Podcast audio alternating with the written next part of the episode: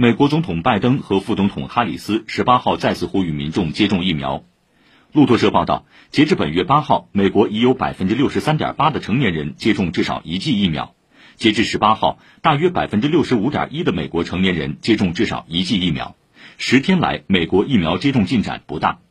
媒体预计，美国可能难以实现拜登先前设定的接种目标，即到七月四号独立日假期，让美国百分之七十的成年人接种至少一剂新冠疫苗。美国迄今有十五个州和首都华盛顿哥伦比亚特区完成百分之七十成年人接种至少一剂疫苗的目标，各州接种进展差异显著，南部和中西部地区接种率较低，民众对疫苗的疑虑、疫情好转使得人们放松警惕等原因，导致上述地区难以达标。